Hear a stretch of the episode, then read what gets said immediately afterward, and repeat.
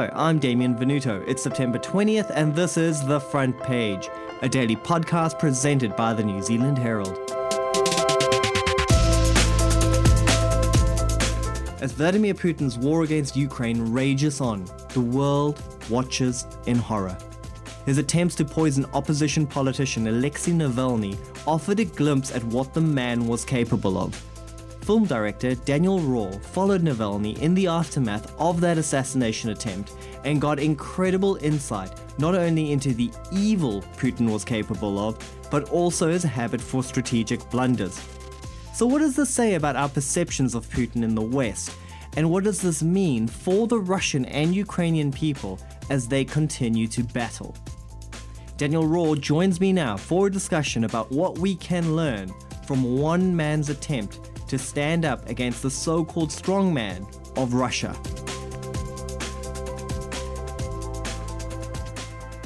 Daniel, to start with, who is Alexei Navalny and what got him into politics and made him want to challenge someone like Putin? Alexei Navalny is a Russian politician. He's the leader of the Russian opposition who came of age in a very turbulent time in Russian history. The Soviet Union was dissolving and transitioning to the Russian Federation. And what he saw out of that transition, uh, from the promise and hope of democracy in the 90s, what he saw instead was autocrats and tyrannical figures as he as he saw them corruptionists take power in his country. And the main individual who he was responding to was Vladimir Putin. And he always saw Putin as a really bad dude, a KGB thug who, by a fluke and contortion of history, rose to become the president of the country and was able to solidify his grip on power the reality that we're living through now with this war in Ukraine and the brutality and incompetence of the Russian army really exemplifies Navalny's worst fears, what he anticipated this man was capable of.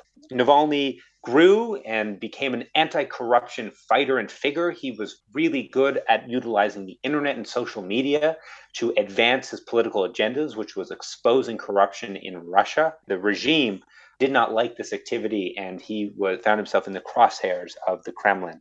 Um, and uh, it was that contention and their hatred of his work and what he was doing, they viewed him as an enemy of the state, that was the inciting incident of the story I told in my film. Remarkably, Vladimir Putin faces a legitimate opponent, Alexei Navalny. I don't want Putin being president. If I want to be a leader of a country, I have to organize people. Given everything that Navalny knew about Putin, what drove him to return to Moscow in January 2021? He knew he'd be arrested. Did he think it was possible that he'd still be imprisoned at this stage and still separated from his family? Look, I think Navalny understands the Russian political reality uh, better than anyone, and I think he went home with both eyes wide open. He had a sense of the consequences, but to Alexei Navalny, staying out of Russia was too great a gift for the Kremlin, too great a gift for Putin. They tried to murder him, they failed. The next best option would have been his self imposed exile. He didn't want to gift them with such a victory, so he bravely and heroically and selflessly, driven by his extraordinary convictions, decided to go back to Russia. Собрались людей, чтобы встретить Алексея Навального. I think that his expectation was that he would certainly go to prison. I don't think he could have anticipated how history would unfold in regards to this war and how that changes the calculus of his situation. But I think he understood that he has more power as a political prisoner in Russia than he would have as a free man in exile. Daniel, could you let us know where Navalny is now and what his situation is? It's bleak. It's a very challenging situation that Navalny currently finds himself in. About three months ago, he was moved from a very bad penal colony outside of Moscow, about two hours outside of Moscow, to a very, very, very bad penal colony about six and a half hours outside of Moscow. Navalny's uh, attorney client privileges have been revoked. He's no longer able to privately communicate with his lawyers. And that means any connection to the outside world no longer exists. He is entitled as a prisoner to uh, visit with his family every four months. Those visits have been canceled and the regime have been keeping him in a solitary confinement cell that's about eight feet by 10 feet. He's not allowed to sit down during the day. They are depriving him of his basic human rights, and he is being tortured. Uh, what I can say is that the spirit and character of Navalny are forged in iron, and I certainly hope that his humor, his elegance, and his good nature is surviving like I can only imagine to be a brutal treatment.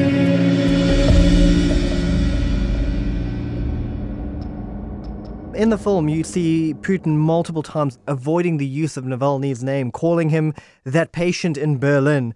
Does this show that Putin is slightly rattled by the threat of Navalny, or is he just trying to dehumanize the competition in that classic propaganda approach that we often see from autocrats?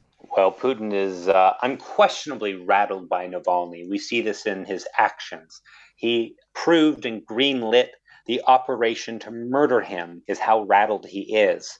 I think it goes without saying that Putin fears the charisma and likability that Navalny possesses. Navalny ran in one legitimate election. I'm putting that in brackets and quotes, but in one election in Russia, he was allowed to be on the ballot. He started off the race polling at 2% in opinion polls, and he finished with 27% of the vote. That was from Moscow's mayoral election.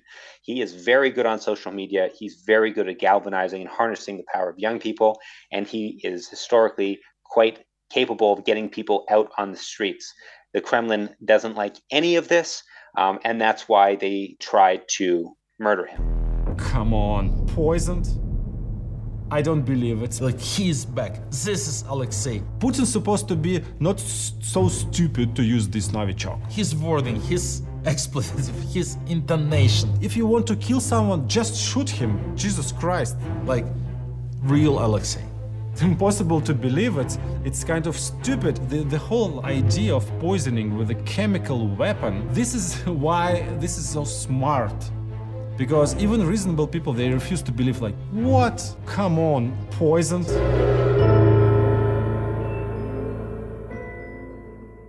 In a classic example of Putin's bravado, he did say that if Russia had tried to poison Navalny, they would have succeeded.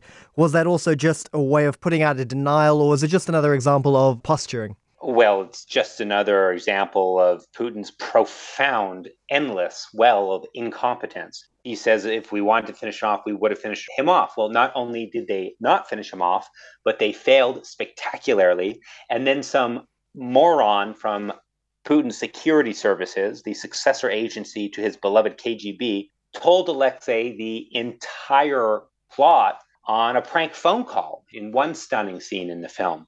Do I think Putin was blustering or thumping his chest? I think he is creating for himself an alternate reality, and it's the same reality we see playing out in Ukraine. When you look at the mythology around Putin, even the West has bought into this idea that he is a strategic mastermind. Where do you think that comes from when you look at all these mistakes that he's made when he's trying to execute these difficult things?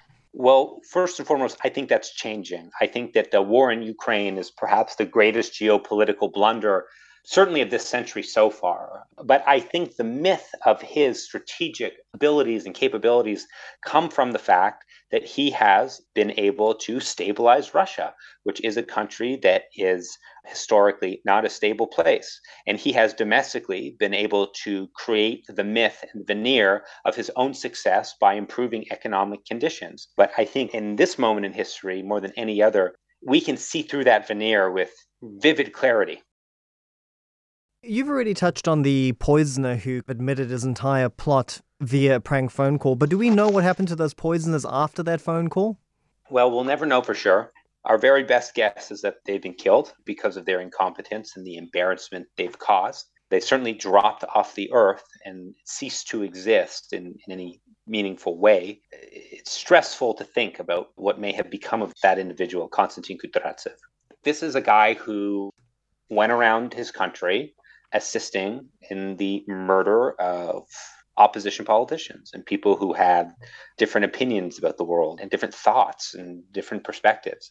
This is a guy who probably was was was responsible, uh, an accomplice to dozens of murders. So, am I sad that he committed one of the most extraordinary lapses in the history of the Russian security agencies and hmm. probably had to be killed for it, I can sleep very comfortably at night. He made his bed and he has to lie in it, and it's probably six feet underground in some cold, frozen earth in Siberia.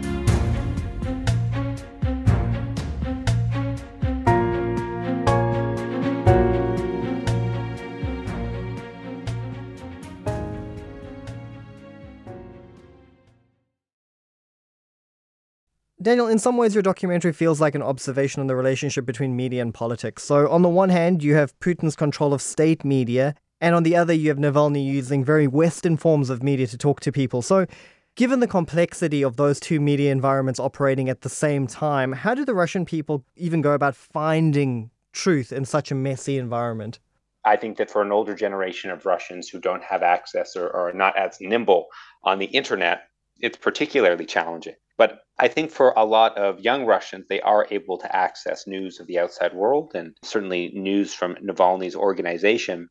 But the questions that you're asking about the nature of disinformation and trying to discern what to believe is not a question that exists solely in the context of Russia. This is something that is very, very relevant in the West. You know, in the United States, for example, there was a political philosophy, a political movement that was framed around alternate facts. I think that what we're speaking to here is just the need and necessity for a well informed citizenry who can apply critical thinking to the biggest political issues of the day. But that seems to be a tall order. There was a lot of pressure for us to start investigating. Uh, media partners in Russia reached out to us and said, Can you help? We looked at it and we thought, There's no hope in hell. We can investigate the crime that happened in Russia in the remote corners of Siberia, sitting here comfortably in, in Europe. We didn't even try in the beginning. Navalny's investigation partners with news organization Bellingcat.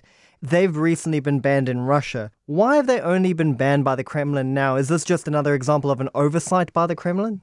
You know, I think for many, many years, eh, the Kremlin was able to weaponize Bellingcat. The Kremlin was able to caricature them as not a legitimate news organization, which they are, but in fact, agents of the West.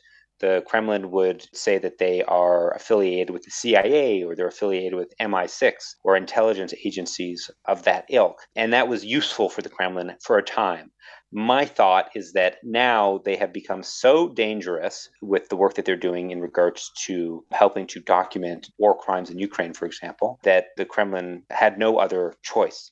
At the start of Russia's invasion of Ukraine, we did see a lot of protests across Russia against the war. What's the situation like on the ground at the moment? Is there more dissent than what we're seeing, or are the people of Russia very afraid of standing up against Putin? The impression I get from Russian friends is that the Kremlin is working very hard to cultivate a business as normal sensibility in Russia, in the country. Most of the war dead don't come from Moscow and St. Petersburg. Most Russian soldiers who have died in this conflict come from the outer reaches of the furthest regions of the country. So I think for most Russians living in Moscow and St. Petersburg, they don't have a full understanding of what is going on. Recently, we have seen 30 Russian municipalities sign a petition calling for Putin to resign. Do you think that Navalny has to some degree paved the way for people to start standing up against Putin and to show a resistance to his autocratic regime? I think that there are many uh, individuals from Boris Nemtsov to Viktor Kara-Murza to Alexei Navalny who have been the canary in the coal mine of sorts, speaking out against this regime and advocating for regime change in Russia. But I think certainly Navalny's unquestionable bravery and decision to go back and his unrelenting campaign against this regime is amongst not just the loudest, but the most effective. So I think without question, he has, in a way, inspired the political ethos of the progressive left in the country, not even the progressive left, just, just of good people who are wanting this egregious war to end.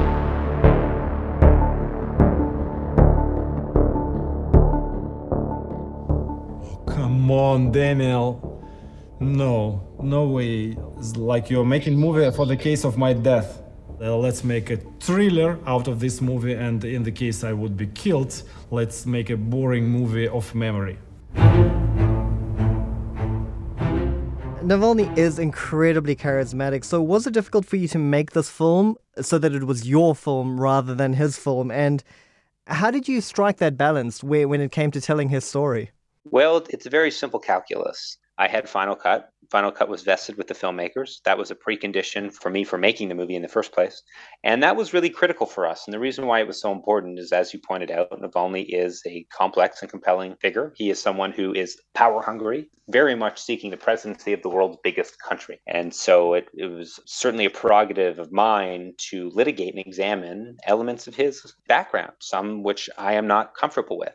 But to his credit, he's someone who believes in the value and virtue of dialogue and conversation and discussion.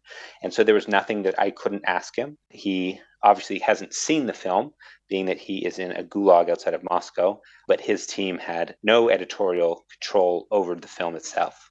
On, the topic of areas of Navalny's history that are slightly more complex, you do push him on his relationships in the past with white nationalists. Do you just want to touch on the discomfort in that conversation that you had with him? Well, certainly. I mean, here is a guy who understands the political calculus of Russia much better than I do. And it is his political calculus that, in order to create and, and, and construct a broad based coalition to defeat this regime, he needs to appeal to every facet of the Russian opposition. That's both progressive elites in Moscow and also, as he feels, elements of Russian nationalists and unsavory characters that I myself am definitely not comfortable with. That's a political calculus he's made. And what I found as a filmmaker is that I can simultaneously understand why he made that political calculus and disagree with it and feel uncomfortable with it. And I think it is that tension and conflict that makes the film even more interesting and makes Navalny an even more interesting character.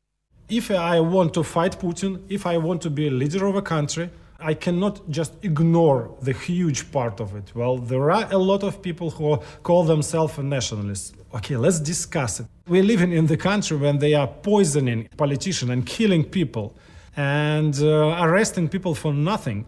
Uh, so, of course, I am totally fine to sit with the guy whose rally looks kind of not very good for me. You've talked of doing a sequel to this film. What do you have in mind? Well, I want to make a sequel to this film, and, and the film that I want to make is a better campaign. And that's the campaign for the first democratically elected president in the history of the Russian Federation. And it is certainly my hope that Alexei Navalny is able to run in that election. I don't know if he wins or loses. Uh, I don't know if he's the best man for the job. That's up to the Russian people to decide. What I hope and what I think is that Navalny's mark on the history of Russia is not yet fully realized. It is my hope he survives this ordeal you know that he is in a very perilous spot right now. He's in a very dangerous place. I hope that he's able to survive, and I hope that he is able to run in the Democratic election. Thanks for joining us today, Daniel, and I really hope that we do get to see that sequel of yours. That's it for this episode of The Front Page. You can read more about today's stories and extensive news coverage at nzherald.co.nz. The front page is produced by Shaun D. Wilson and edited by Paddy Fox with executive producer Ethan Sills. I'm Damien Venuto. Subscribe to the front page on iHeartRadio or wherever you get your podcasts. Then tune in tomorrow for another look behind the headlines.